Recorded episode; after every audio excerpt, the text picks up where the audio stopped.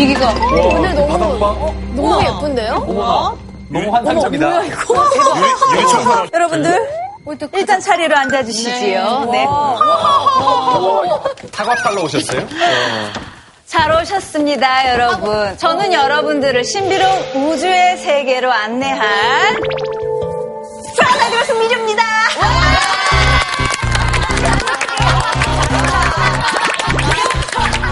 카타브라는 느낌인데요. 아브라카타브라 할 수밖에 없죠. 브라운아이드걸스였으니까. 지금 옆에 물이 한 잔씩 있는데 그걸 한번 쭉 들이켜 보실래요? 어, 이거 진짜 마셔도 되는 거예요? 신비의 물이다. 그래, 뭐 탔습니까? 아 이거 그 물 맞아요. 그냥 밑에 조형만 있을 뿐이지. 한잔해. 이거랑 같은 아니, 맛있게 마셔. 같은 저도 그렇네요. 이거 마시면 오늘 질문창이다. 육각사 육각수 이거. 아니 얼마 전에 다큐를 봤는데 빌 게이츠가 분뇨에서 정화된 물 이런 걸 마시더라고요. 혹시 그거 아닌가? 진짜로?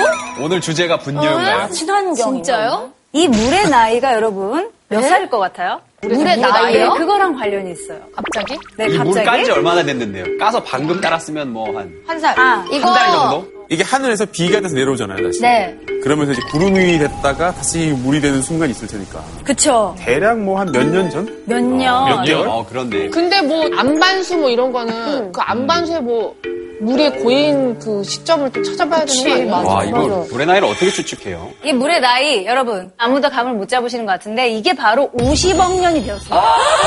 50억 살인 거예요, 이 우리가 마시는 물. 어머, 어르신. 네. 우리가 브랜드 상관없이 상관없이 이 물의 시초 가 지구의 50억 나이랑 비슷한데요, 그러면. 지구의 나이랑 비슷하죠. 아니 근데 도대체 오늘 무슨 주제길래 이런 퀴즈를 내신 건지 저희 사실 되게 궁금하거든요. 그 궁금증을 풀어주실 선생님이 오늘 나오실 겁니다. 자, 그러면 한번 불러볼게요. 네. 선생님, 나와주세요.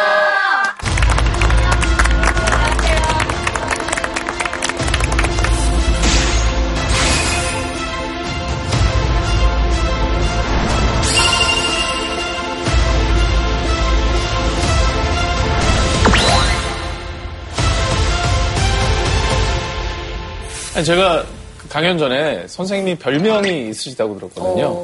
별명? 뭐지? 과학계 성시경이라고. 과학계 성시경이라고. 과학하고 앉아있네라는 과학 팟캐스트가 있어요. 출연을 했을 때 진행자분께서 저에 대해서 좀 좋은 얘기를 하셔야 될 거 아니에요. 네, 그나마 괜찮았던 것이 목소리였던 것 같아요. 아, 아니에요. 소리가 좋으셔서. 아니, 근데 과학계 성시경 이런 얘기 나오면 좀 뭐- 본인이 좀 스스로 약간 부끄러워하신다거나 좀 아니라는 약간 이런 느낌이 없고 그냥 이제는 그냥 당연히 받아들이신 것 같은 그런 이미지가 좀 있어 뭐 보였거든요. 그냥 숙명이니 하고 받아들이려고 와우. 하는데 아, 정말요? 아, 네, 성시경님께는 정말로 죄송합니다. 천문학자 선생님들은 보면 상당히 그 로맨틱하시고 많은 경우 그런 것들이 연구의 계기가 됐던 것 같은데 선생님 좀 어떠세요? 박보검 씨도 별 보러 가자고 그렇게 얘기를 많이 하더라고요. 데이트를 별 보면서 많이 하세요. 프로포즈도 별 보면서 이렇게. 그 천문학자들이 의외로 별 볼 일이 없어요. 아, 이 멘트를 왜요? 준비하신 거. 왜냐면- 별볼 일이 없다니. 별 얘기하니까 별 얘기 다 하시네, 진짜. 오늘 저희 또 미료 씨가 이렇게 나와주셨어요. 네. 천문학에 관심이 있어서 나오신 건지. 좀. 아, 제가 사실 이 주제에 되게 관심이 많아서 한때 이렇게 밤에 자기 전에 침대에 누워서 막 생각을 했어요. 도대체 인류의 기원은 무엇일까? 밤에 자기 전에 그런 생각하기 쉽지 않아요. 음, 예, 예. 관심이 많아서 혼자서 검색도 되게 많이 해보고 그랬는데 그걸 주제로 저희가 앨범을 냈던 적도 있어요. 맞아요. 브라운 아이드 걸스 앨범 혹시 들어보셨나요? 그때 그 네. 기억이 나요. 아, 진짜? 그때 어, 그 아세요? 중에 하나가 신의 입자. 였죠, 그죠? 그리고 또 하나가 뭐 웜홀이었나요? 네, 워머. 많은 물리학자들과 천문학자들이 그 앨범의 제목들을 보고 굉장히 흥분을 했어요. 아, 왜냐하면 드디어 이런 과학적인 주제로 한국에서 영향력 있는 걸그룹이 앨범을 낸다. 감사합니다. 저희가 근데 그 앨범이 이렇게 잘 되진 않았어요. 당시에 그 물리학 홍보위원회에서 네. 이제 부하거를 초대를 하자. 오. 뭐 이런 얘기까지 나왔던 걸로 제가 알고 있어요. 해주시지, 네. 근데 아마 그 출연료가 너무 높아서 아마 섭외가 안 된 걸로 천문학적인 제가 출연료. 부를 수 없었다. 회사랑 다시 얘기를 해보겠습니다. 예, 한번 꼭 나와주시길 부탁드리겠습니다. 예, 선생님, 그런데 오프닝에서 저희가 퀴즈를 하나 받아서 풀었었는데, 물의 나이를 이제 알아와 맞춰보라고 하더라고요. 근데 천문학이랑 물의 나이랑 어떤 관계가 있나요? 이제 물이라는 게 굉장히 특별한 분자죠. H2O, 그러니까 산소 하나, 수소 두 개로 구성이 되어 있는 분자인데, 뭐 물이라고 생각했을 때 그냥 땅 속에서 혹은 지구 어디에선가 물 분자가 합성되었을 것이다. 라고 생각을 하는데 사실은 그렇지 않고요. 지구에는 물 분자는 우주 어디에선가 합성이 되어서 지구로 전달이 되었어요. 물이 우주에서 왔다는 이런 말씀이시죠? 네, 맞습니다. 그래서 이거 하나를 이해하기 위해서는 우주의 역사 전체를 이해할 필요가 있다라는 것을 말씀드리고 싶어서 왔습니다. 너무 심오한데요? 선생님, 네. 저 아까부터 궁금했는데요. 저 뒤에 검은 천은 뭐예요? 저 가려져 있는 거 있잖아요. 어. 이게 오늘의 질문상으로 아, 준비한 거고요. 왜 크지, 진짜? 네, 보여드리겠습니다. 진지함을 그냥 시작부터 아니, 너무. 시작부터 보여주시면 망원경? 아니, 너무. 이렇게 대박이다. 이게 뭐야? 망원경입니다. 달을 보시면 네. 이렇게 선명한 분화구 같은 모습을 보실 수가 있고요. 직광력이 한 136배 정도 돼요. 그러니까 인간의 눈보다 136배 정도 확대된 모습을 보실 수가 있어요. 역대급 질문상이다. 그러니까 또 질문상을 보고 나니까 오늘 강연 내용이 더 음. 기대가 되고 있습니다. 오늘 강연 주제 좀 공개해 주시죠. 예, 오늘의 주제는 당신도 빅뱅을 믿나요? 라는 제목으로 우주의 시작에서부터 생명의 기원까지를 다루는 아, 내용이 될 거라고 생각하고요. 그걸 통해서 인간이 어떻게 여기에 존재하게 되었고 인간이란 존재가 무엇인지 그런 얘기로 마무리를 하고자 합니다.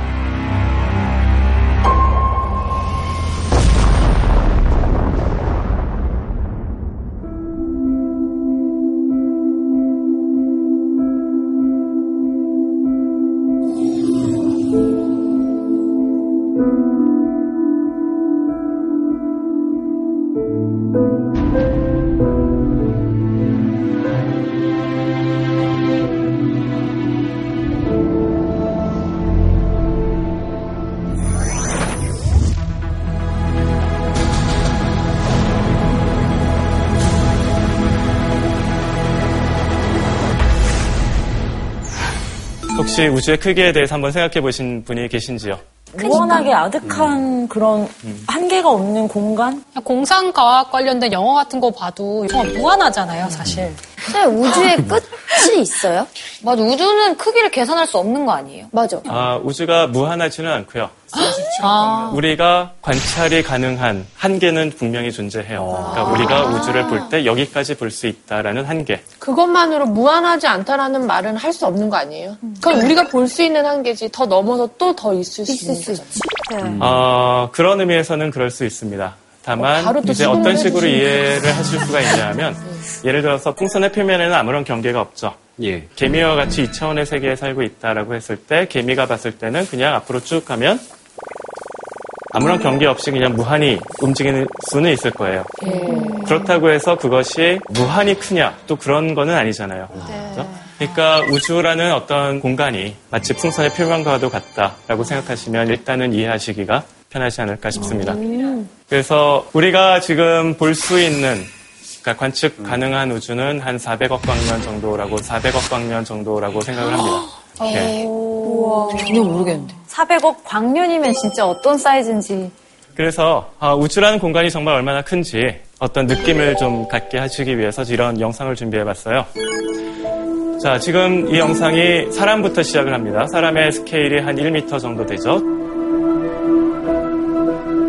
그러다가 10m 스케일, 그 다음에 100m, 그 다음에 1km 정도 되면 이제 뭐 마을과 도시 정도 스케일이 될 거고요. 10km 정도. 어머, 어지러워. 이제 1000km 정도 되면 하나의 대륙 수준이 되는 거고요. 지구다. 그러다가 이제 지구를 벗어나기 시작을? 하고 어, 다리다. 지구 저렇게 작아진다고요? 어, 어머머머, 어머머, 어머머, 어머머, 어머머. 지구가 안 보이네, 이제. 너무 멀리 왔는데? 네, 지금 지금 이제? 거의 태양계. 아직 태양계의 태양계잖아. 그만 가. 끝자락으로 가고 있습니다. 와, 아직도 못 벗어났어요. 네, 10억 킬로미터. 짱 신기해요. 이제 벗어났다. 이제 벗어났어요. 오야지 나왔어. 아직 못 벗어났어요. 아니, 아직이에요? 예. 아, 은하, 우리 네, 저게 은하 태양계를 태양계예요. 벗어난 거 아니에요? 태양계 주변에 수많은 한 어, 이제 1광년 태- 정도 되는 아, 이제 태양계? 주변. 아, 이제 이건 인터스텔라. 뭐예요? 어디요? 십광년. 그리고 이제 태양 주변의 별들을 여러분이 보고. 계시고요. 와. 어, 백광년, 천광년, 그 다음에 별, 태양 주변에 많은 별들이 저렇게 존재를 하고, 그것이 10만 광년 정도 되면 우리 은하가 보이기 시작을 합니다. 대박. 예. 100만 광년. 대박. 우리 은하 주변에도 다른 은하들이 굉장히 많아요. 그리고 저 뇌 뉴런과 같은 것들이 은하의 무리들이에요. 다. 그러니까 은하가 뭉쳐서 저런 구조들을 만들어내는 거죠. 와. 대박. 우리 우주에는 별이 몇 개나 있을 거라고 생각을 하세요? 별이요? 별이요? 그런 질문을 하네요. 지금 그걸 셀 수 있을까요? 네, 충분히 셀 수가 있습니다. 해보셨어요? 여러분이 바다의 모래를 세고 싶다. 그럼 어떻게 하면 될까요? 요만한 거에 모래가 몇 개 들어가는지를 계산한 다음에 전체 크기로 확장을 시키면 그렇죠. 그러니까 별의 개수를 세는 것도 마찬가지예요. 우리 주변에 별이 몇 개가 있는지 세고 그를 통해서 전 우주로 확장을 시키면 우주에 별이 몇 개 있는지 알 수가 있어요. 근데 여러분 생각에 바다의 모래와 하늘의 별 어느 게 더 많을, 많을 것 같으세요? 하늘의 별이요. 아, 아니, 예. 바다에 모래 많을 수 있어요. 바다에 모래. 저도. 하늘, 하늘의 별. 우리 은하에 수천억 개에서 많게는 한 1조 개 정도의 별이 있어요. 모래가 많겠네. 네. 모래는 100경 개 정도 있습니다. 그러니까 10의 18승. 근데 우리 은하와 같은 은하가 우리 우주에는 1조 개 정도 있어요. 1조 곱하기 1조. 말이야? 1조에 네, 그러니까 아, 별의 그러면은 총 개수는 1조 곱하기 1조가 되는 거예요. 누가여서 그러면 뭐가 네, 10의 24승계. 별이 더 많은데 24승이면 그 뭐예요? 결론은 별도 많은 거야. 별이 많은 그러니까 거지 별이 훨씬 더 많은 거예요. 정말? 아싸. 제가 이런 그 우주의 크기, 뭐 우주의 모습을 보여드리고자 했던 이유 중에 하나가 과거 사람들이 생각했던 우주의 모습과 현대인들이 생각하는 우주의 모습이 얼마나 다른지 그거를 좀 비교해 보기 위한 거였어요. 저 그림은 저 그림은 과거 사람들이 생각했던 우주는 적의 전부였어요. 에덴 동산. 생명이 가득하죠. 예. 근데 그 다음 슬라이드를 보시면 오늘날 우리가 천문학을 통해서 알게 된 우주의 모습이 사실은 저래요. 그렇죠. 아무것도 없지. 아무것도 없잖아요. 막막해요. 너무 척박하고 외롭고 음. 정말 우주복 없이는 그 어떤 생물도 살아갈 수 없을 듯한 그런 느낌이 들어요. 저렇게 생명의 척박한 저런 텅 빈 공간에서 어떻게 지구라는 것이 나오기 시작을 했고 어떻게 생명이 만들어졌을까. 그래서 이제 빅뱅이라는 이야기를 좀 시작을 해봐야 될 것 같은데요. 여러분이 아는 빅뱅이라는 건 어떤 건가요? 빅뱅. 근데 뱅. 원래 우주라는 게 없다가 한 번에 큰 뭐, 뺑! 하는 네. 어떤 이런 계기로 인해서 모든 것들이 생겨났다고. 대폭발로 네, 이렇게. 맞습니다. 예. 네.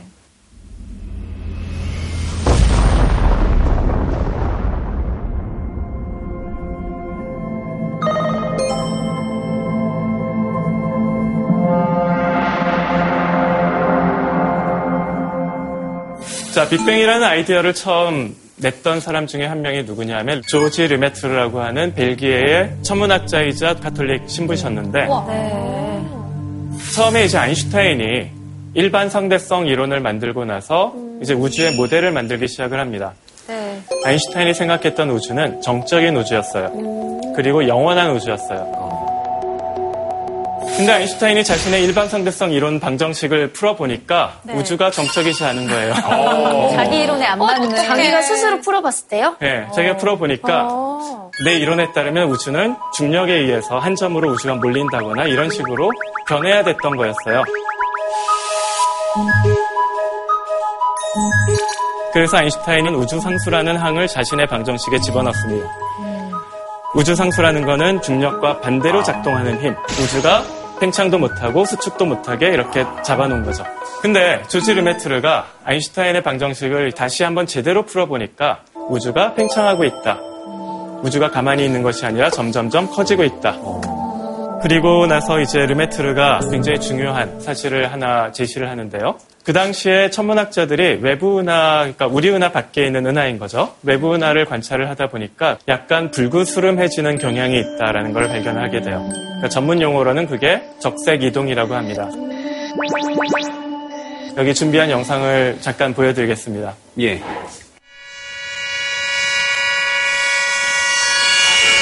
왜 저래?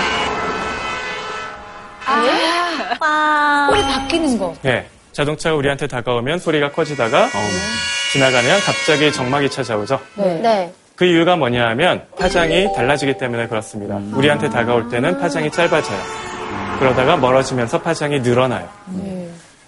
빛도 파장이거든요. 네. 파장이 짧은 빛은 약간 푸르스름하고요. 파장이 긴 빛은 약간 붉으스름합니다. 그러니까 어떠한 빛이 우리한테 다가오면 그 빛이 약간 푸르스름해지고요. 우리한테서 멀어지면 빛이 붉으스름해져요. 그러니까 적색 이동이라는 게 뭐냐 하면 우리한테서 어떤 빛이 멀어지면 빛의 색깔이 붉으스름해지는 거. 멀수록 더 붉어 네. 보이는 거. 그러니까 예를 들면 이런 거예요. 이게 63억 5천 광년 떨어지는 아의 모습. 74억 훨씬 더 붉어지죠. 네. 123억 광년 훨씬 더 붉은색이 보이죠.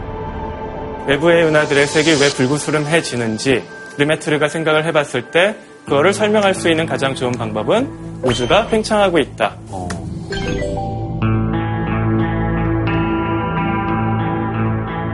르메트르가 아인슈타인한테 논문을 건네줍니다. 읽고 나서 아인슈타인이 르메트르한테 한 대답이 뭐냐 하면 당신의 수학은 정확하지만 당신의 물리는 혐오스럽습니다. 이런 표현을 써요.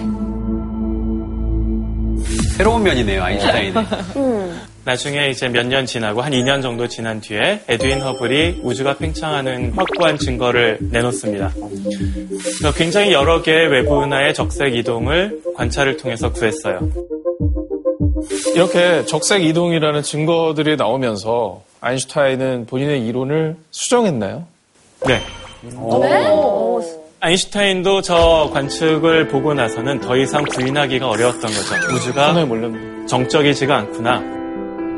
정적 우주의 발상은 자신의 일생의 최대 실수였다라는 식으로 표현을 해요.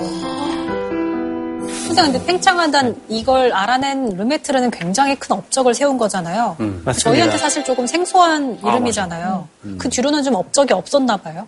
그때 상처받고 이제 상처받고 이제 다시 어, 난 혐오스러워 이러면서 이제 아니 그리고 난안 아인슈타인이 되나 봐. 아인슈타인이 워낙 대중적으로 인기가 있으니까 우리가 묻힌 게 아닐까요? 이제까지 르메트르의 업적이 상당히 과소평가되어 왔던 것은 사실이에요. 허블이 발견한 그 관측 결과를 우리가 허블의 법칙이다라는 식으로 부르- 불러 왔는데 작년에 작년에 천문 연맹에서 재평가됐어요. 이제부터는 이거를 허블 르메트르의 법칙으로 부르자라고 이제 결정을 했어요. 우리가 팽창하는 거를 발견했잖아요. 그걸 점점 좁히면 빅뱅이 되는 건가요? 그렇죠. 지금은 이제 팽창하고 있고요. 네. 근데 시간을 거꾸로 돌리면 이게 점점점 또 서로 가까이 다가가게 되겠죠. 네. 그러니까 우리가 이런 식으로 생각을 해볼 수가 있는 거예요. 우리 이 방이 있는데 이 방을 점점 점점 크기를 줄이는 거예요. 온도가 일단 올라갈 거예요. 우리가 상당히 덥다고 느낄 테고 딱 붙게 될 테고 그게 더 짜부라들면 으스러지겠네요. 예, 으스러지기 시작을 할 거예요. 끔찍한 이야기이긴 하지만 그러면 우리 몸을 구성하는 분자들로 다 분해가 되기 시작을 할 테고 또 분자들도 원자들로 분해가 되기 시작을 하겠죠. 네. 그러니까 빅뱅의 순간이 딱 정확하게 그랬어요. 그러니까 그 당시에 알려진 지식으로는 물질의 가장 기본 단위가 양성자와 중성자와 전자였는데 조지 가모프가 그렇게 생각한 거죠. 시간을 거꾸로 돌려서 한 점으로 몰리면 모든 거는 다 양성자와 전자와 중성자가 될 것이다. 그리고 거기에서부터 폭발을 했을 것이다. 어, 저희 부학을 그 우주 컨셉을 했던 앨범에서도 이제 신세계라는 노래 가사 중에 모든 시간이 영에 가까워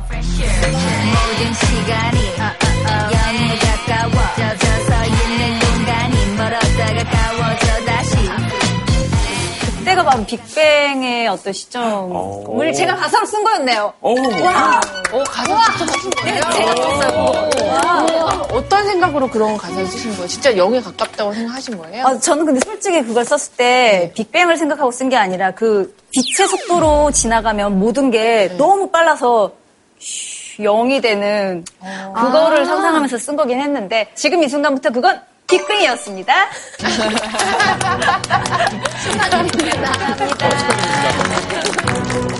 그럼 조지 가모프가 본인의 이론을 빅뱅이라고 이름을 붙였던 건가요? 조지 가모프 자신은 빅뱅이라는 이름을 붙이지 않았어요. 사실은 어. 빅뱅이라는 말 자체가 그다지 고상한 말이 아니잖아요. 그건 그렇죠. 그죠? 빵 하고 터졌다 그 말이잖아요. 그죠? 근데 이 말을 처음 한 사람은 프레드 호일이라고 당시에 캠브리지 대학의 교수였어요. 빅뱅 이론을 반대했던 사람입니다. BBC 라디오에 나와가지고요. 빅뱅 이론에 대해서 어떤 식으로 평가를 하냐 하면 저 미치광이 같은 사람들이 킁빵 하고 터져가지고 우주가 생겨났다더라. 말도 안 되는 얘기다. 이런 뉘앙스로 이 얘기를 하기 시작한 거예요. 근데 그게 착착 붙어가지고. 예. 입에 붙는 그러다 보니까 빅뱅이라는 말이 하나의 공식적인 네. 우주론을 표현하는 말이 되기 시작했어. 하나의 아이, 아이러니죠. 호일은 어떤 근거로 이 이론을 반대했던 거예요?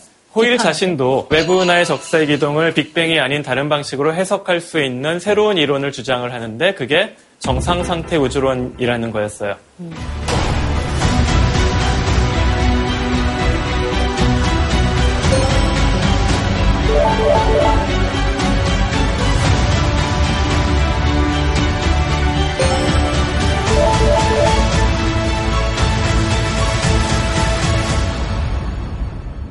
과학이라는 건 증거가 나와야 이 이론이 완성이 되는 건데 이 빅뱅의 그 증거가 있나요?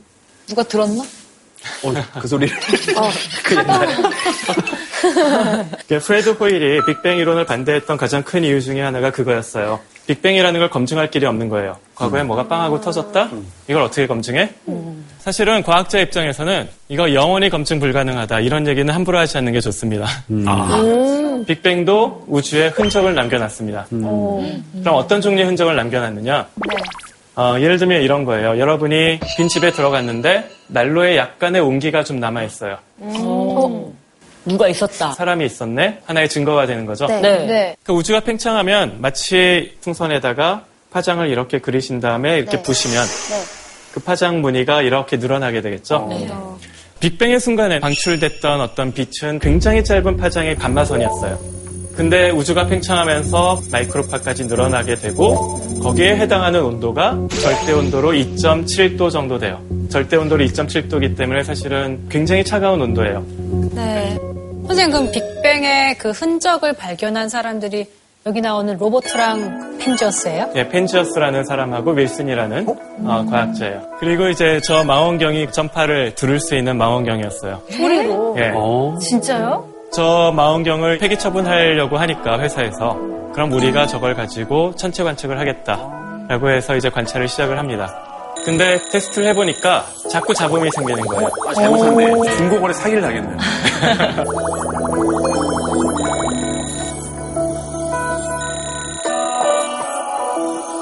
그러니까 어떤 소리가 들리는지 사실 되게 궁금하거든요. 그 잡음이라는 거. 우리도 들어볼 수 있을까요? 그 소리도 준비가 되어 있습니다.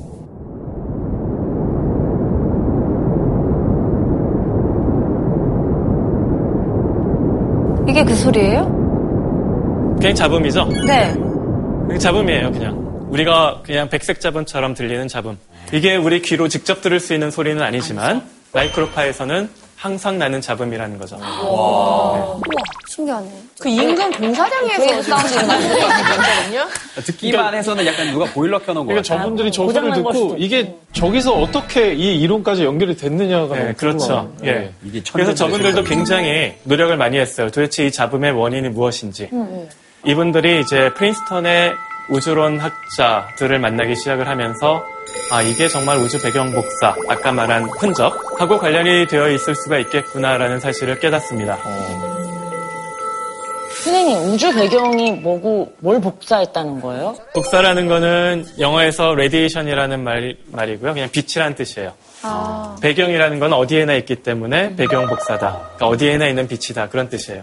그러니까 저게 이제 빅뱅 흔적이 되기 위한 하나의 조건은 우주 어디에서나 존재해야 된다라는 거고요. 왜냐하면 우주가 과거에는 하나의 점이었고 그거의 흔적이기 때문에 공통적으로 다. 저거는 우주 어디에 가든 존재해야 돼요. 이 방에도 존재해야 되고 우주 밖에도 존재해야 되고 그러면 우주 어디에서나 2.725도를 예. 발견할 수 네. 있다는 거예요? 우주 어디를 보든.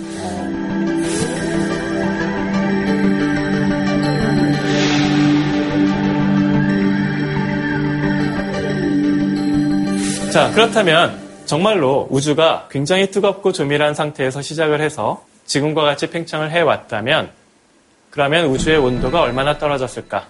계산을 해보면 실제로 3도에서 2.7도 안팎으로 나왔어요. 딱저 온도. 딱 저 온도.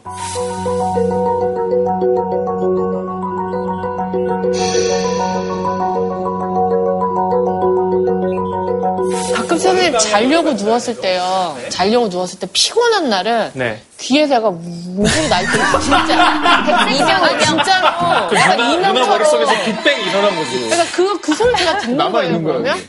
뭐 빅뱅의 흔적을 느끼신 것 같은데요? 이명 아니에요, 이명? 약간 잡음 많이 들리는 날 있어 피곤할 때 있어요, 있어요. 사실은 빅뱅의 증거가 이것뿐만이 아니고요. 또 다른 증거가 있어요. 조금 더 강한 증거가 있습니까?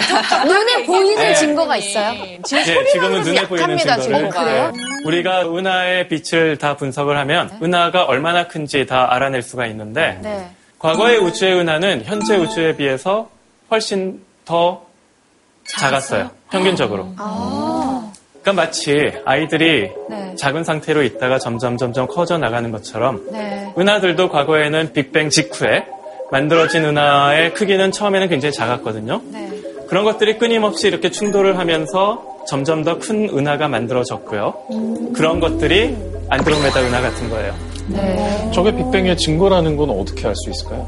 과거의 모습과 현재의 모습이 아, 다르다. 다른 거죠. 변하고 있다. 네, 정상 상태 우주론과 빅뱅 우주론은 예측하는 게 굉장히 달라요.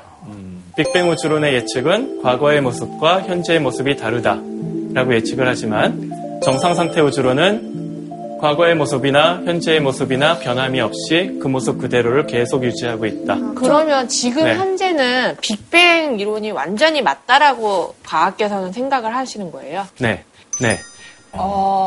야, 그러면 이게 발견이 됐을 때는 정말 그 호일도 빅뱅이라고 비웃지 못했을 것 같다는 생각이 들거든요. 호일에게는 저게 정말로 커다란 타격이었고요.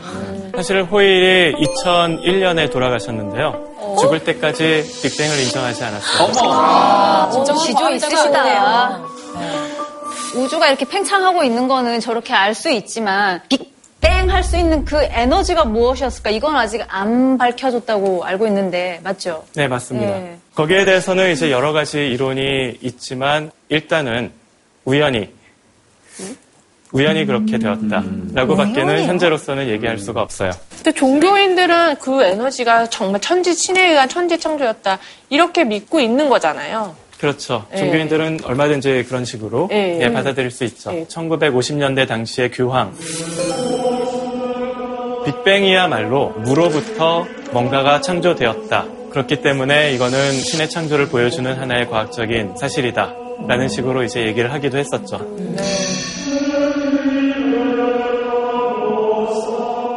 근데 빅뱅이 왜 이렇게 생겨났는지 모른다면은 어떻게 보면 우주가 우리가 아는 것 말고 또 있을 수 있지 않을까라는 생각이 해보거든요. 여기서 빅뱅 뻥, 저기서 빅뱅 뻥 해서 서로 만나기 위해서 이렇게 막 세계 우주가 생겼 어, 그런 무서운 소리 하지 마세요.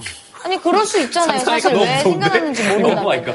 적지 않은 과학자들이 그런 생각을 해요. 정말로 우주가 무한하다면 우리가 살고 있는 우주와 똑같은 물리 법칙을 가지고 또 우리 우주가 겪었던 똑같은 역사를 겪었던 우주가 없으리라는 법은 사실은 없죠. 선생님, 그러면 빅뱅이 딱 시작하기 직전에 초고온의 열을 가지고 있는 그 물체는 얼마나 했습니까?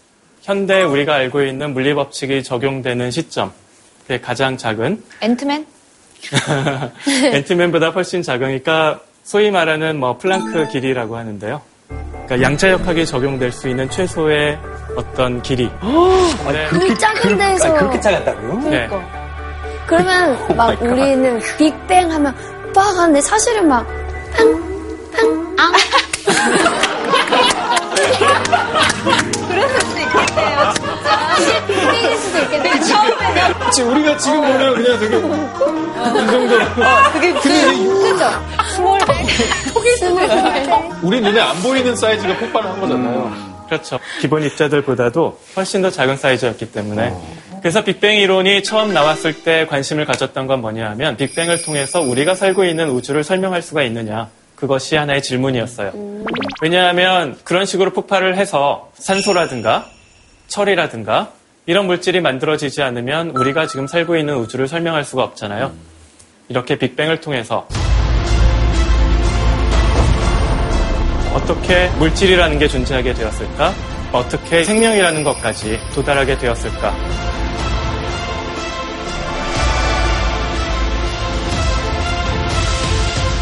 빅뱅의 순간에 굉장히 높은 에너지가 있었는데, 근데 에너지가 충분히 높으면 빛이 갑자기 물질과 반물질을 만들어낼 수가 있습니다. 그럼 물질은 뭐고 반물질은 뭐냐? 자, 예를 들어서 덕원 씨가 물질이에요. 네. 반물질은 덕원 씨의 도플갱어예요. 어? 예? 그럼 성시경 씨의 반물질이 성시경 씨가 물질입니까? 반물질입니까? 제가 성시경 씨하고 이렇게 포옹을 해보면 서로가 물질인지 반물질인지 알 수가 있어요. 왜냐하면 이렇게 진지하게 받아주시니까. 왜냐하면 물질과 반물질의 특징, 특징이 뭐냐하면 이게 서로 충돌을 하면 다시 빛으로 바뀝니다. 없어진다는 건가요? 예. 둘 다요? 다시 에너지로 바뀐다는 얘기죠. 둘 다요? 둘 다요. 그래서 도플갱어를 만나면 안 되는 거야. 아, 진짜. 그러면 반물질은 뭐냐? 덕원 씨가 양의 전하를 갖고 있으면 반물질은 덕원 씨랑 다른 모든 것은 다 똑같은데 음의 전하를 갖고 있어요. 전하만 달라져요. 초기 우주에서는 저런 상태에 있었어요. 빛이 물질과 반물질을 만들고 물질과 반물질이 충돌을 해서 빛을 만들고 그럼 서로 평형 상태에 있었던 거죠. 끊임없이. 네. 근데 충돌만 하면 우주에는 다 빛으로만 가득 차 있어야 됩니다. 네. 근데 실제로 그렇지 않잖아요. 네. 도대체 무슨 일이 있었느냐? 물질과 반물질 사이의 대칭이 살짝 깨졌다라고 생각을 해요. 물질이 반물질보다 10억 분의 1 정도 살짝 더 많았다라는 뜻이에요. 그러니까 그 얘기는 뭐냐 하면 빅뱅이 빵 터진 이후에 쿼크라든가 아니면 전자 뭐 이런 기본 입자들이 처음에 만들어졌고요. 온도가 식어가면서 쿼크들이 뭉쳐지면서 원자핵이 되고 그게 양성자와 중성자가 되고 더 온도가 식으면서 양성자와 중성자가 결합을 하면서 헬륨이라는 게 만들어졌고요. 빅뱅이 지나면 거기에서 멈췄어요. 대부분은 수소하고 헬륨이었어요. 어. 그러면 어, 인체를 구성하는 그럼 다른 물질은 다 어디서 왔느냐? 예를 들어서 탄소가 굉장히 유기 분자에 굉장히 중요하죠. 네. 우리가 숨쉬는 산소 그리고 아까도 말씀드렸지만 물. 자 이제 다시 물로 돌아왔습니다. 물의 기원을 설명하기 위해서 일단은 수소는 설명이 됐어요. 수소는 어떻게 만들어졌느냐? 빅뱅의 순간에 만들어졌다. 그러면 그 산, 나머지 산소는 어디서 만들어졌느냐? 가벼운 물질이 더 많은 무거운 물질을 만들기 위해서는 핵융합이라는 반응이 필요하고요. 그러기 위해서는 온도가 높고 밀도가 높은 환경이 필요해요. 그럼 우주에서 온도가 높고 밀도가 높은 환경? 별. 별인 거죠. 예.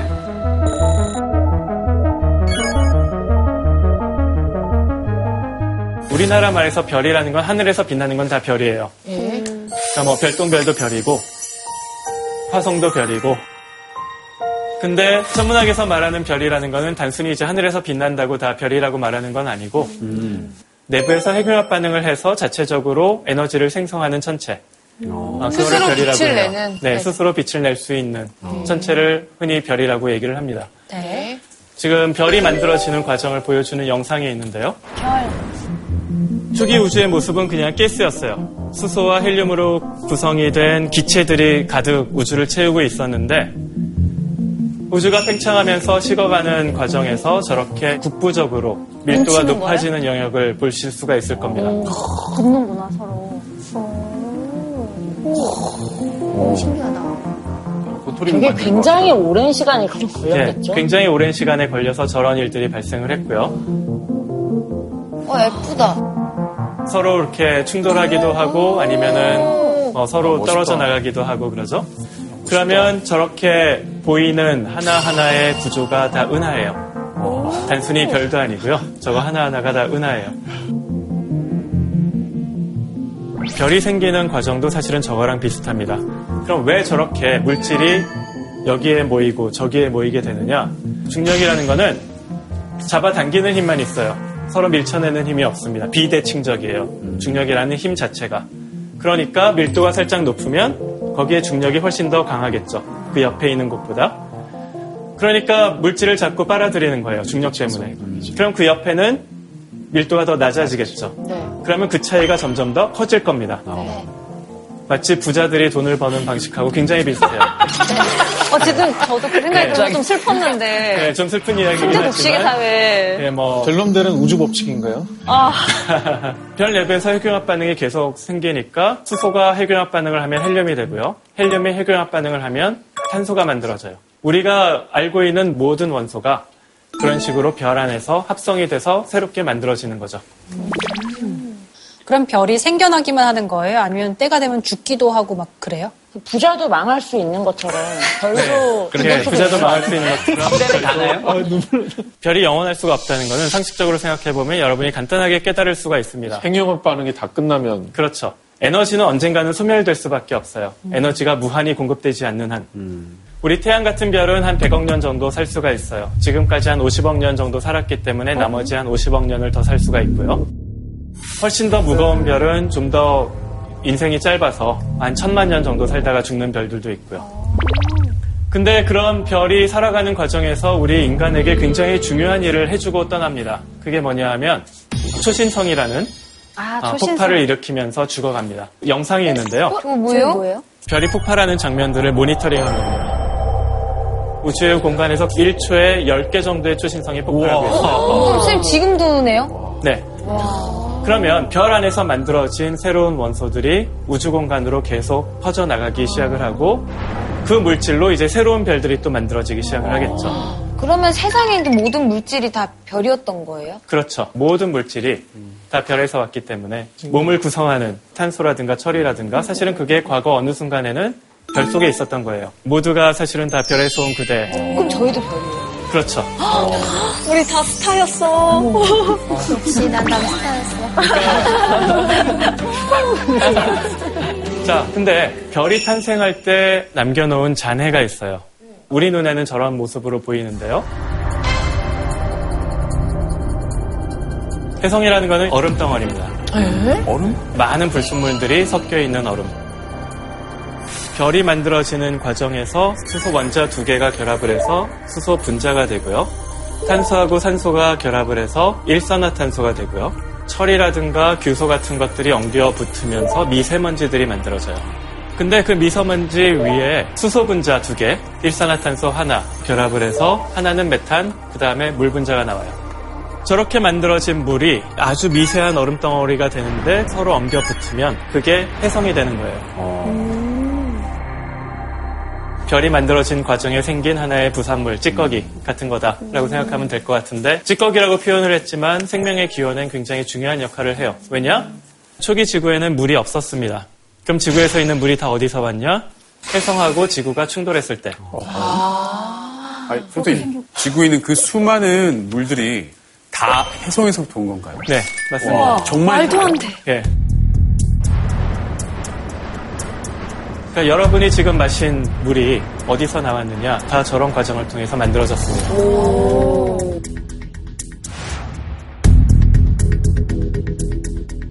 그러니까 지금까지 말씀드린 걸 다 정리를 하자면 수소는 빅뱅의 순간에 만들어졌고 산소는 별 내부에서 만들어진 것이 초신성 폭발을 통해서 우주 공간으로 나왔고 성간 미세먼지 위에 엉겨 붙으면서 저렇게 물까지 만들어지게 되는 거죠. 선생님 그럼 지구의 해성이 많이 떨어지면 떨어질수록 지구의 물이 풍부해집니까? 네, 맞습니다. 엄청난 양의 충돌이 있었기 때문에 그 결과로 지금 이렇게 지구상에 물이 많이 존재할 텐데 왜 지금은 그렇게 해성들이 많이 날라오지 않나요? 지구가 처음 형성됐던 시점에는 사실은 태양계 전반이 하나의 뭐라 카오스 같은 상태였어요. 그러니까 별을 형성하고 남은 찌꺼기들이 워낙 주변에 많다 보니까 해성들도 자꾸 날라오고 뭐 소행성들도 자꾸 날라오고 그러니까 엄청나게 많은 충돌을 계속 겪어왔던 거죠. 그러다가 그 모든 소행성이나 해성들이 이제 지구 주변에서 사라지니까 이제 그때부터는 이제 지금처럼 비교적 조용한 그러니까 지금도 1초에 뭐 10개씩 뭐 충돌하고 아주 잘뭐 자란 소행성들은 지금도 계속 떨어지고 있는데 어떤 것들은 이제 땅에 떨어지기도 하고요. 또 어떤 것들은 이제 지구 대기에서 그냥 증발해서. 녹기도 하고요. 그러니까 그게 별똥별이에요. 네, 맞습니다. 별똥별은 지금도 심심치 않게 보잖아요. 네, 거대한 해성 같은 것들이 이제 지구하고 충돌하고 있지는 않죠. 다행히. 다행이다. 지구는 정말로 예외적으로 물이 엄청나게 많은 그런 그렇지는 않아요. 천체가 아닌가요? 아니었구나. 아니에요. 아니에요? 와. 그러면 액, 액체 상태로 많이 존재하는 게 예외적인 건가요? 예, 맞습니다. 아. 예, 아주 중요한 저- 점을 지적을 하셨어요. 저렇게 만들어진 물 분자는 우리 은하에 어디에나 다 존재합니다. 다만 중요한 거는 물이 액체 상태로 존재할 수 있느냐, 그게 가장 중요한 관건이에요. 그러면 지구 말고도 액체 상태로 물이 존재하는 다른 행성이 있어요? 네, 있습니다. 행성은 아니지만 목성의 위성 중에 하나인 유로파. 표면은 얼음으로 되어 있지만 네. 그 안에는 물이 가득 차 있습니다. 표면이 그래서 엄청나게. 많은 양의 물이 유로파를 채우고 있어요. 그럼 그 안에 빙어 같은 생물들이 어, 빙어 가능. 그러지 말라는 법도 사실 없다고 생각을 있을 수 해요. 있지 않나요? 그 연어, 광어 뭐 이런 거 있을 수 있나요? 이제 뭐 유로파 가서 이제 낚시도 할 수 있는 일이 오는 거죠. 네. 더 유로파 낚시하러 가자. 자, 근데 물만 있다고 거기서 생명이 나올 리는 없고요. 생명체를 구성하는 다양한 유기분자들이 만들어질 필요가 있죠. 과거 사람들은 무기물은 무기물만 만들고 유기물은 항상 생명체에서만 나온다라고 생각했던 시절이 있었어요. 예를 들어서 이제 음식 쓰레기 같은 데서 자꾸 이제 초파리들이 날라오잖아요. 예. 그러니까 과거 사람들의 사고 방식에서는 그런 쓰레기가 생명을 만들어내는 게 아닌가. 뭐 이런 식으로도 생각을 했었고요. 저희도 그렇게 생각하고 있습니다. 예. 맞아요. 뭐왜 곰팡이가 핀다거나. 근데 굉장히 중요한 실험이 20세기 중반에 아, 이루어지는데요. 헤럴드 유리하고 스탠리 밀러라는 사람이 했던 실험입니다. 수소와 메탄, 암모니아, 그리고 물, 호리병 안에 집어넣고 한 일주일 동안 에너지를 줬더니 글리신 같은 유기분자가 만들어졌어요. 글리신이라는 게 뭐냐면 단백질의 기본 단위가 되는 아미노산의 일종입니다. 무기물에서 유기물이 만들어진 거죠. 그리고 또 1969년에 머치슨 운석이라는 게 있었어요. 아주 커다란 운석이 이제 떨어졌는데 거기서 좀 특이한 냄새가 났어요. 아주 이제 고약한 냄새. 왜 그렇게 이상한 냄새가 나는지 분석을 해보니까 그 안에서 무려 74개의 다른 아미노산 분자들이 발견이 됐어요. 근데 과거 사람들은 유기분자라는 건 생명체 안에만 존재하는 거다라고 생각을 했는데 유리 밀러 실험해보니까 무기물에서 유기물도 합성이 되네? 근데 심지어 우주에서 떨어진 운석에 유기물이 있네? 굉장한 발견인 거죠. 네. 그럼 도대체 저 유기물은 어떻게 만들어졌을까? 우주에서. 네. 사실은 해성과 같은 환경, 성간 미세먼지 위에 얼음이 있다고 말씀을 드렸죠. 그 안에는 사실은 암모니아라든가 유리밀러 실험에서 사용했던 분자가 다 담겨 있어요. 그러면 별에서 자외선이 나올 거 아니에요? 그럼 그 빛을 받으면 이게 자극이 되니까 거기서 화학 반응이 일어나기 시작을 하는 겁니다. 그러니까 우주 공간의 얼음 덩어리 안에서 이미 유리밀러 실험이 일어났던 거죠. 그러면 정말로 해성 안에도 유기물이 있겠네? 우리가 예측을 해볼 수가 있겠죠? 네. 예, 실제로 유기물을 찾았습니다. 어? 어, 그런 대표적인 사례가 로제타 미션이라는 건데요. 목성 근처에 다가오던 해성과 지구에서 보낸 인공위성을 도킹을 시켰어요. 로제타 미션에서 조그만 위성이 또 하나 보이시죠? 저게 이제 해성으로 떨어졌어요. 그게 어떤 정밀도가 필요했던 작업이었냐 하면 서울에서 총을 쐈는데 부산에서 말을 타고 날아가는 사람의 총에서 발사된 총알을 맞힌 것과 같은 정확도가 필요한 그게 가능해요? 네, 그게 현대과학에선 그런 게 다 가능합니다. 그 도킹을 시켜가지고 해성의 물질을 분석을 했습니다. 그랬더니 거기서도 아까 말씀드린 아미노산 중에 하나인 글리신이 발견이 됐어요. 그러니까 사실은 우주 자체가 유기물질로 가득 차 있는 거예요.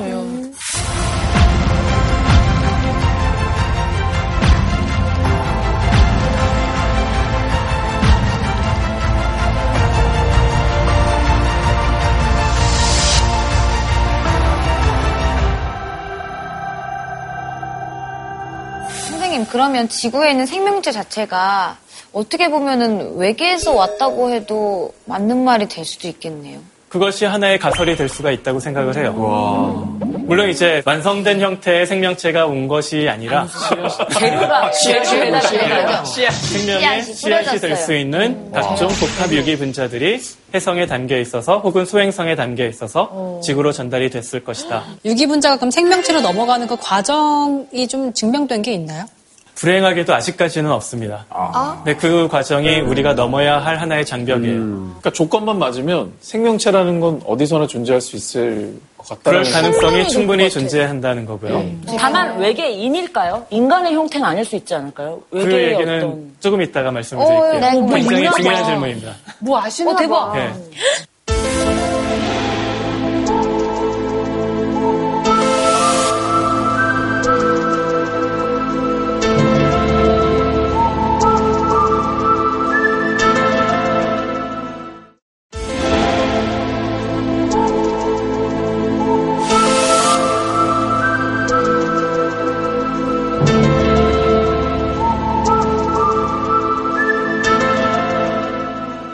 우리가 생명의 기원을 탐색을 할 때 중요한 거는 물이 액체 상태로 존재할 수 있느냐. 자, 행성이라고 해서 모든 행성에 다 물이 액체 상태로 존재할 수는 없습니다. 흔히 말하는 Goldilocks zone이라는 게 있어요. 옛날 옛적에 아빠곰, 엄마곰, 아기곰이 살고 있었어요. 네. 수프를 만들고 산책을 나갔어요. 근데 골딜락스라고 하는 여자아이가 그 곰의 집에 들어가가지고 수프 냄새를 맡고 아빠 곰의 수프를 먹었더니 너무 뜨거웠던 거예요. 엄마 곰의 수프를 또 먹었더니 너무 차가웠던 거예요. 근데 아기 곰의 수프를 먹었더니 딱 적당했어요. 그래서 이게 다 먹어치웠다라는 이야기예요. 근데 Goldilocks zone이라는 게 그겁니다.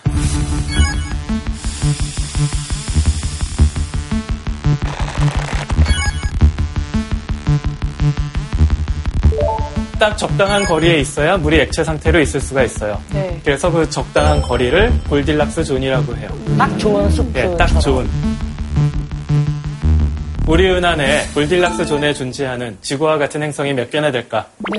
우리 눈으로 관측이 된 건 한, 뭐, 한 9개에서 10개. 그러니까, 그 실제로 그게 이제 샘플링에서 발견된 숫자인데, 거기에서 통계 분석을 하면 400억 개예요. 400억 개예요. 진짜 많지. 야, 진짜 생명은 있겠다. 없을 수가 없다. 400억 개인데. 어디선가 지금 우리 차이나는 클래스장 수업하고 있을 수 그래, 있어. 어디서든 차이나는 클래스 할 수 있어. 차이나는 외계인. 과학자 분들은 외계 생명체의 존재를 믿겠네요. 진짜. 예, 저는 아주 강하게 믿습니다. 확신을 하시겠네요. 신기하다. 네, 뭐 거의, 거의 확신의 수준으로 믿고 근데 뭐 있어요. 신호가 오거나 이런 거 뭐 감지된 건 없나요, 현재? 400억 개 중에 하나 정도. 그거는 이제 또 진짜 다른 있겠지. 예, 그거는 또 다른 문제인데요. 예. 왜냐하면 신호가 오기 위해서는 인간과 같은 고등 생명체가 필요해요. 더 그러니까 발전해야죠. 생명체가 존재한다는 사실, 뭐 예를 들면 미생물 같은 생명체가 존재하는 것과 고등 생명체가 인- 존재한다는 건 또 다른 문제죠. 아직까지는 시그널을 못 찾았어요. 열심히 찾고는 있어요. 근데 꼭 이 지구랑 똑같은 컨디션이어야만 생명체가 사는 거예요? 꼭 그렇지는 않아요. 그래서 사실은 그래서 생명이 존재하기 위해 필요한 조건이 어떤 것일까? 그러면 생명이 어떤 다양한 조건에서도 살아날 수가 있을까? 우리가 그런 것들을 또 알아야 될 필요가 있는 거죠. 네네. 자, 그래서 제가 질문 하나 드릴게요. 지구가 멸망해도 살 수 있는 동물 어떤 게 딱 생각이 나시는지? 바퀴벌레. 바퀴벌레, 예. 예. 박테리아. 박테리아. 예, 박테리아도 맞습니다. 그 이상하게 생긴 이제 주름 많아가지고 살색으로 지렁이도 아니고 그 아, 아시네요? 곰벌레인가? 예, 곰벌레. 오, 제발. 네, 저렇게 생겼어요. 패딩 같이 생겼어, 패딩. 아까 롱패딩 입은 것 같다.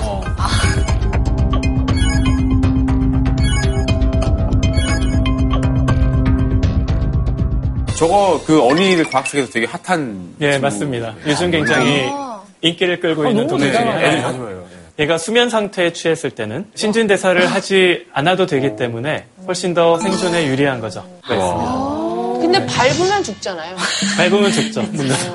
네. 그러면은 지구가 제야말로 외계에서 온 애 아니에요? 아, 그럴 가능성은 있겠다. 사실은 없을 것 같아요. 왜요? 다만 저게 외계로 가서 살아남을 가능성은 높은 거죠. 근데 실제로 외계로. 이렇게 보내본 실험은 없었어요? 그런 사례가 최근에 있었습니다.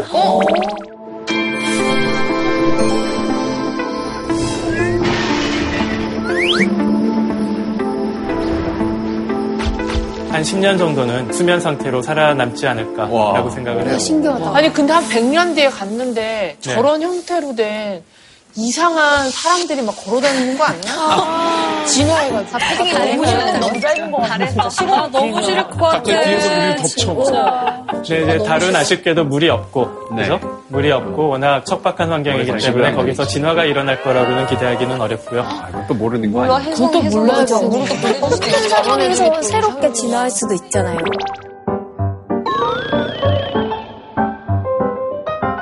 저 사례가 보여주는 게 뭐냐 하면 네. 생명이 존재하기 위해서는 우리 지구처럼 안락한 환경이 굳이 아니어도 가능하다, 얼마든지 가능하다라는 얘기예요. 하지만 지적 생명체는 좀 다르지 지적 생명체는? 물론 또 다른 문제죠. 근데 저런 미생물이 있어야 어쨌든 지적 생명체까지 우리가 기대를 할 수가 있는 거기 때문에 일단은 미생물의 형태를 한번 우리가 찾아보는 거죠. 그러면 이제 질문이 있을 수가 있겠죠. 그러면 외계인은 어떻게 생겼을 것이냐.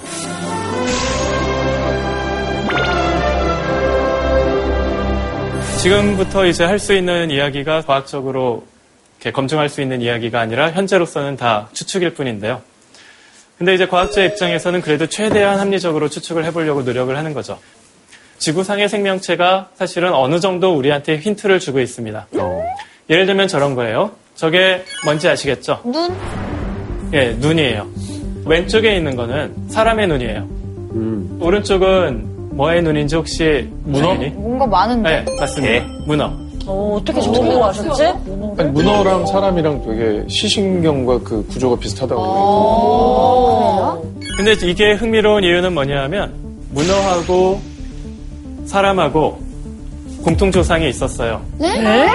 사실은 모든 진화의 단계가 다 그렇죠. 모든 생명체는 공통 조상이 있고 거기서 다 갈라져 나오죠. 예, 예. 그걸 그렇죠. 생명의 나무라고 하고요. 생명의 나무. 근데 그 공통 조상은 우리가 말하는 형태의 그런 눈이 없었던 아주 미개한 생명체였던 거죠. 네. 그러면 사람과 문어는 전혀 독립적인 방식으로 진화를 하다가 저런 눈이 만들어진 거예요. 갑자기 비슷하게. 네, 물론 이제 디테일에서는 당연히 차이가 있는데 이것이 암시하는 것은 굉장히 중요합니다. 생명의 진화라는 게 무작위적이지 않다라는 거죠. 물리 법칙에 제한을 받을 수밖에 없다는 뜻이에요. 네. 그러니까 얼추 비슷하다는 얘기네요. 그러면 외계 생명체가 있다면 우리의 모습과 그럴 가능성도 있다고 생각합니다. 그러니까 물리적인 외계인들도 눈이 있다면 저런- 저렇게 비슷할 거라는 거죠. 자, 또 다른 예를 들어볼게요. 박쥐는 포유류고 독수리는 조류예요. 그러니까 종이 다른 거죠. 근데 날개의 모습은 또 굉장히 유사하고요. 돌고래 닮았다. 예, 돌고래 닮았죠. 그게 우연이 아닙니다. 유체역학 때문에. 그렇죠. 유체역학 때문에 나온 자연스러운 결과예요. 돌고래 조상은 한때는 육지에 살고 있다가 바다로 간 생명체인데 저 모습이 우리 개라든가 뭐 푸마라든가 이런 일반적인 포유를 닮지 않고 오히려 물고기를 더 많이 닮았잖아요. 예. 아까 유로파에서 낚시하는 얘기를 했었는데 여기 뭐 광어가 있느냐. 거기에 고등 생명체가 존재한다면 그 생명체도 뭐 우리와 똑같은 종류의 DNA를 쓸지 그런 건 우리가 알 수가 없어요.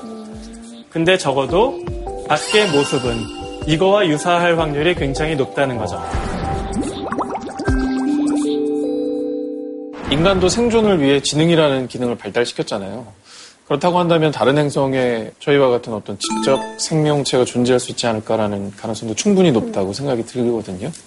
사실은 돌고래만 하더라도 상당히 지능이 높고요. 돌고래도 언어가 있다고 하죠. 초음파. 초음파. 네, 심지어 사투리도 있대요. 지역마다 다르다고 지역마다. 언어가 다르고 와, 신기하다. 신기하다. 그 중간에서 통역을 해주는 동고- 돌고래도 있고 너무 귀엽다. 그러면 돌고래하고 인간은 어쨌든 오랜 기간 동안 다른 방식으로 진화를 해왔는데 물론 인간하고는 많이 다르더라도 소통 가능한 언어를 갖고 인간과는 비교할 수 없더라도 좀 지능을 갖고 있고 심지어 인간과 소통이 가능하잖아요. 최근에 이제 알파고라는 게 나왔죠. 기계를 통해서 지능을 구현을 시킨 그런 기계가 나왔어요. 인공지능. 제가 알파고를 보면서 그런 생각을 했습니다. 지능이라는 게 지능을 구현시키는 하드웨어에 제한을 받지 않는 어떤 보편적인 실체일 수도 있겠다. 인간이 아니더라도 네. 그러니까 지능이라는 거는 자의식이라는 건 또 다른 문제이지만 뭐 감정이라는 건 또 다른 문제예요. 근데 적어도 지능이라는 측면에서 본다면 그건 문제풀이잖아요. 문제를 푸는 능력. 그러면 외계 행성체에서도 생명체들은 살아남기 위해 문제를 풀었어야 했을 거예요. 생존을 위해서 어떻게 먹이를 구할까, 어떻게 빛을 에너지로 바꿀까, 나름대로의 지능이 필요했을 겁니다. 그들이 문제를 푸는 방식과 인간이 문제를 푸는 방식이 과연 달랐을까? 외계인들이 수학을 한다면 1 플러스 1은 2지.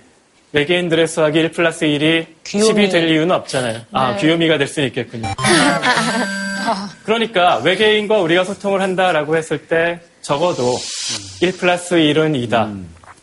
이런 소통은 얼마든지 가능하지 않을까. 선생님, 근데 돌고래의 네. 지능은 사실 인간보다 낮잖아요, 엄연히. 네. 사람이 더 지능이 높기 때문에 돌고래의 언어를 이해하는 데는 사실 큰 무리가 없어요. 외계 생명체가 그럼 지능이 더 높다고 하면 우리가 어떤 신호를 보내든 그들은 이해할 수 있지 않을까요?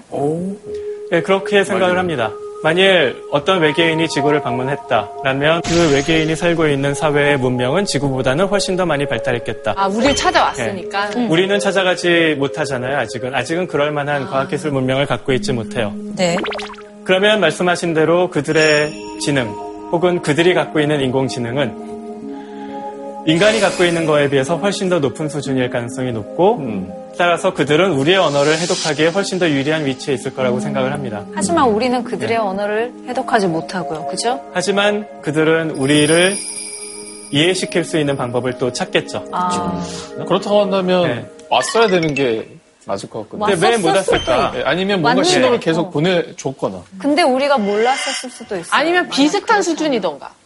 그쪽도 오고 싶은데 올 방법을 모르는 거야, 지금. 자, 페르미가 그런 질문을, 똑같은 질문을 던졌습니다. 왜 우리는 아직 외계인을 못 만났을까? 이건 뭐 페르미의 역설이라고 하는데요.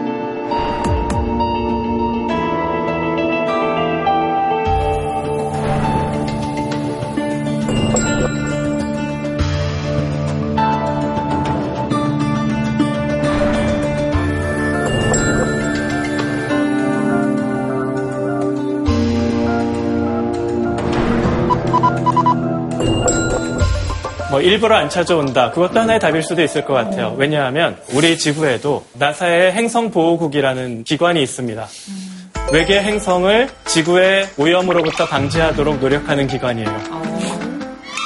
아까 곰벌레 보냈다고 하지 않았어요? 그거는 오염한 거 아닌가요? 달 같은 경우는 생명이 살아있을 가능성이 거의 없기 때문에 제 생각에는 달은 괜찮다고 생각을 해요.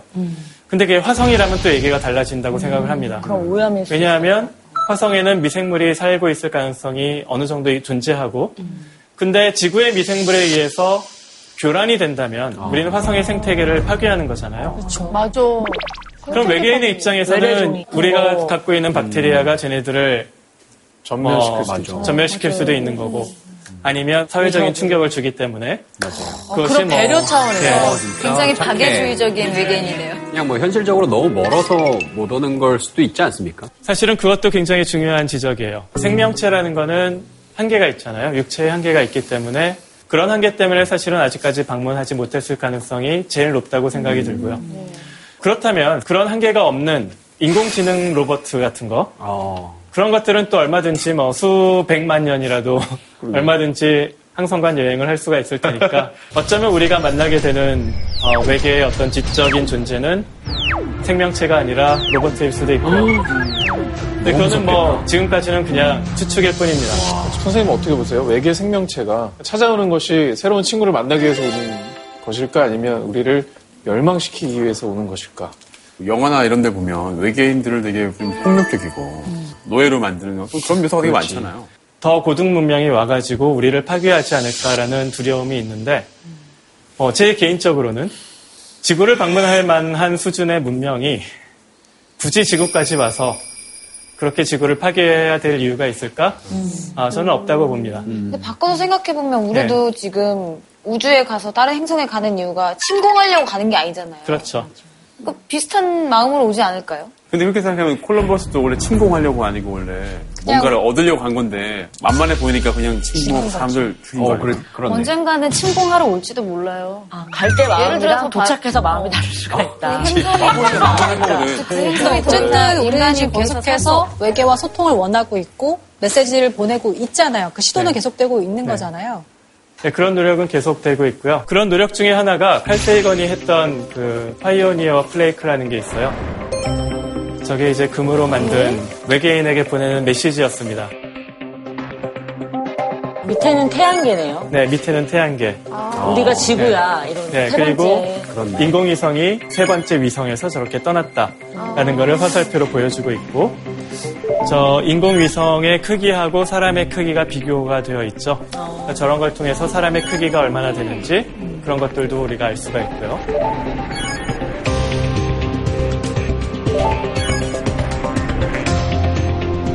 그럼 외계인이 저걸 보고 저거를 정말 어, 그들의 양자 너무 역학이 어렵게- 우리와 비슷할지는 모르겠어요. 근데 저거를 보고 해독을 한다면 아니, 저희도 어려운데 네. 할수 있을까요? 아, 이 자식들 너무 어렵게 보냈어. 이러는 거? 진짜 너무 나름대로 어렵게 너희 한번 풀어봐라 하고서 예수수께끼를 보낸 그냥 거죠. 웃는 얼굴 하나 그려놓으면 되지. 아, 저 소름 들었잖아요, 이거. 탈세이건이 이제 백인이셔서 그런지 모르겠지만 너무 백인 사람만 그려보낸 것 같다는 생각이 들어요. 게다가 명왕성은 지금 또 예. 탈락했잖아요. 예, 명상이 또. 탈락했죠. 그러니까 오류들이 좀 많다는 생각이 칼세이건은 실질적으로 뭐 정말로 외계인이 저걸 발견할 거다라고 어, 생각을 했는지는 모르겠어요. 그냥 상징적인 행사였고요. 네, 그럼에도 불구하고 나름 지구인의 입장에서는 저런 식으로 외계인에 대한 어떤 생각을 할 수 있는 기회를 갖자. 사실은 저거 말고도 뭐 보이저호 같은 데다가는 뭐 각국 나라 말의 인사말을 또 보내기도 했어요.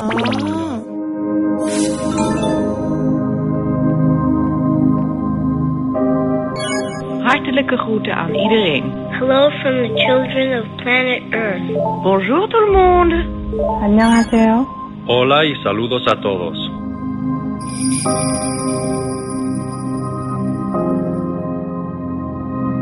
여러분은 외계인을 만난다면 어떤 질문을 가장 먼저 하고 싶으신지 어느 별에서 왔니? 어떻게 왔어?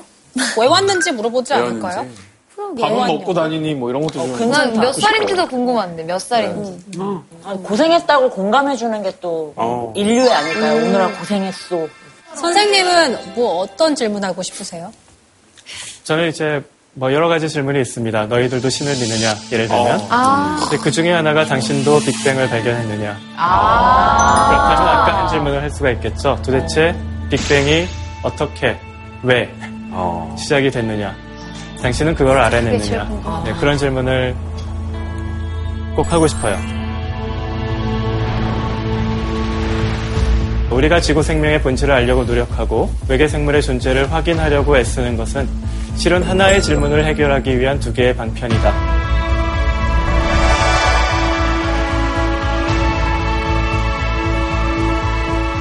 우주라는 배경이 굉장히 낯설잖아요. 여러분이 일상적으로 경험하던 세계하고는 전혀 다른 세계예요. 전혀 다른 세계에 인간이 이렇게 있다라는 거는 굉장히 낯선 배경에 인간이 놓여지게 되는 거기 때문에 어, 흔히 뭐 낯설게 하기라는 말을 많이 하죠.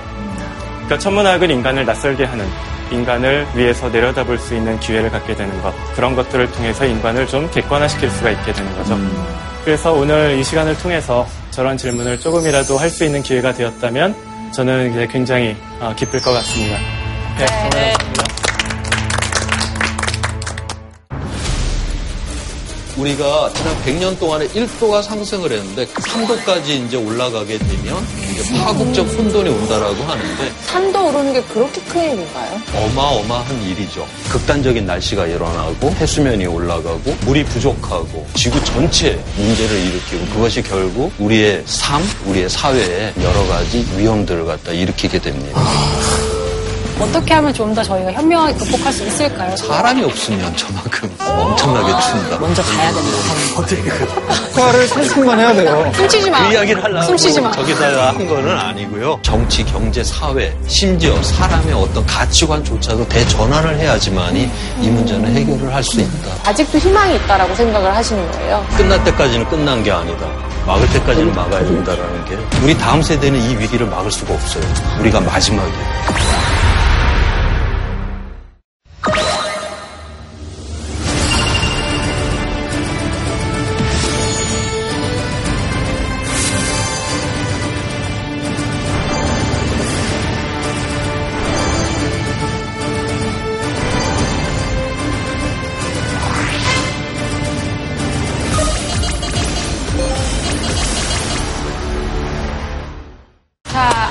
저희가 그렇게 기대하고 기대했던 오늘 질문상 받을 시간인데요. 오늘 과연 어떤 분이 질문상을 이야. 받을 수 있을까요? 칼세이건의 그 Pioneer plaque 얘기할 때 굉장히 중요한 점을 지적해 주신 저기 오상진 님께.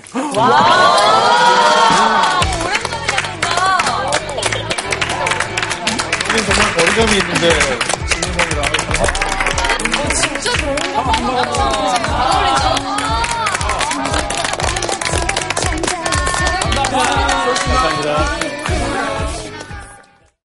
JTBC